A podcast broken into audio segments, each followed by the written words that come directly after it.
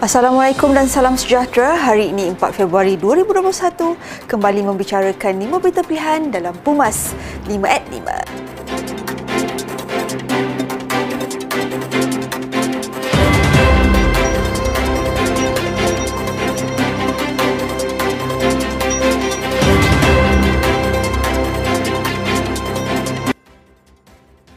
Ketua Penerangan UMNO Syarif Hamdan menyifatkan buku memor My Story Justice in the Wilderness yang ditulis Tommy Thomas adalah satu penghinaan kepada negara. Penghinaan itu bukan sahaja membabitkan pemimpin ketika pemerintahan Barisan Nasional malah Tun Dr. Mahathir Mohamad yang melantik beliau sebagai peguam negara ketika pemerintahan Pakatan Harapan turut dikritik. Menurutnya, Tommy Thomas boleh mengatakan apa yang ditulis itu adalah pandangan peribadi beliau tetapi beliau adalah bekas peguam negara dan seharusnya tahu apa yang ditulis kerana ianya turut membabitkan isu perundangan dan perlembagaan negara.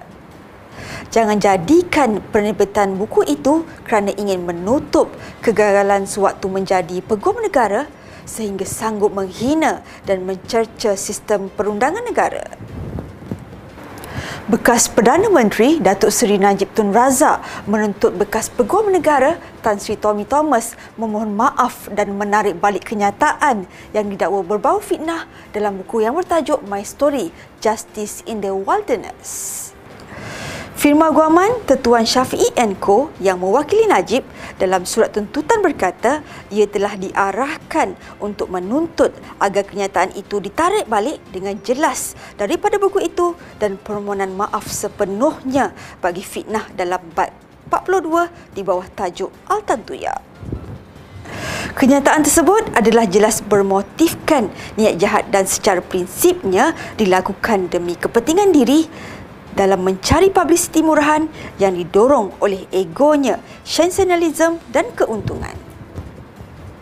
Bekas peguam negara turut diminta memberikan jawapan memuaskan atas penulisannya sehingga jam 12.30 hari 6 Februari ini.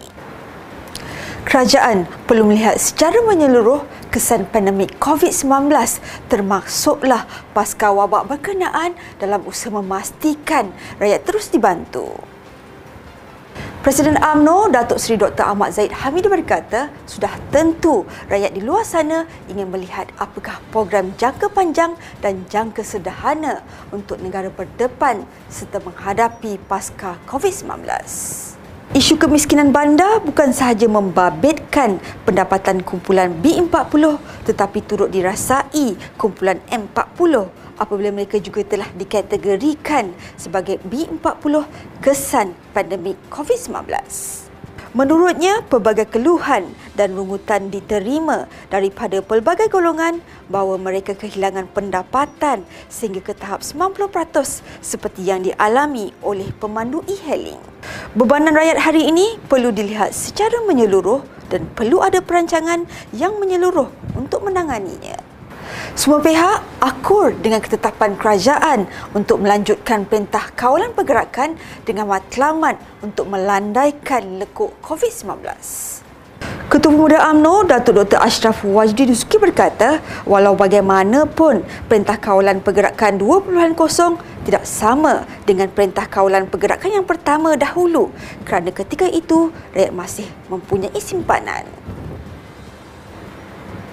Tetapi Perintah Kawalan Pergerakan 2.0 menyaksikan ramai yang susah, resah dan tertekan berikutan ramai yang hilang pekerjaan dan tiada punca pendapatan.